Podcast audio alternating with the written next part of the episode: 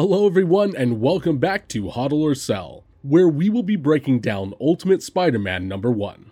In the end, we will let you know if we plan to hodl or sell. As always, this is not financial advice, but purely for entertainment purposes only. Also, if you like this video, please make sure to subscribe, like, and hit that notification button to receive updates on all our content. This Thursday, December 2nd, we are getting the modern age comic Ultimate Spider Man number 1. Story by Michael Brian Bendis with art by Mark Bagley.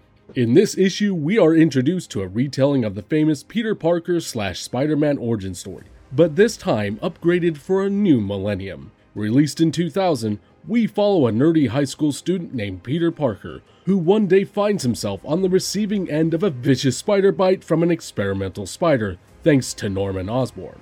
Suddenly being able to crawl on walls, dodge kicks and punches, and sense danger, Peter must now grapple with his newfound power.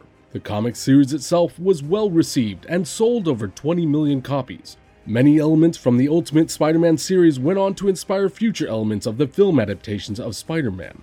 Ultimate Fallout, the series that brought us Miles Morales, was directly inspired as a spin off of this series. In the end, we get the familiar origin story we already knew and loved. Ultimate Spider Man number 1 as a 9.8 grade is currently valued at $325 by GoCollect, with 428 9.8 graded books and 3,394 total copies on the CGC census. For my final verdict, I give this book a sell.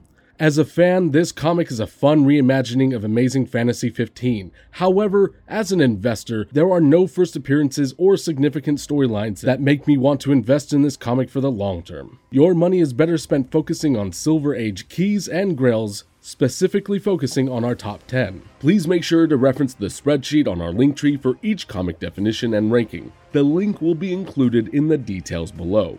Overall, we still believe that Silver Age, Key, and Grail books should have the best long term value.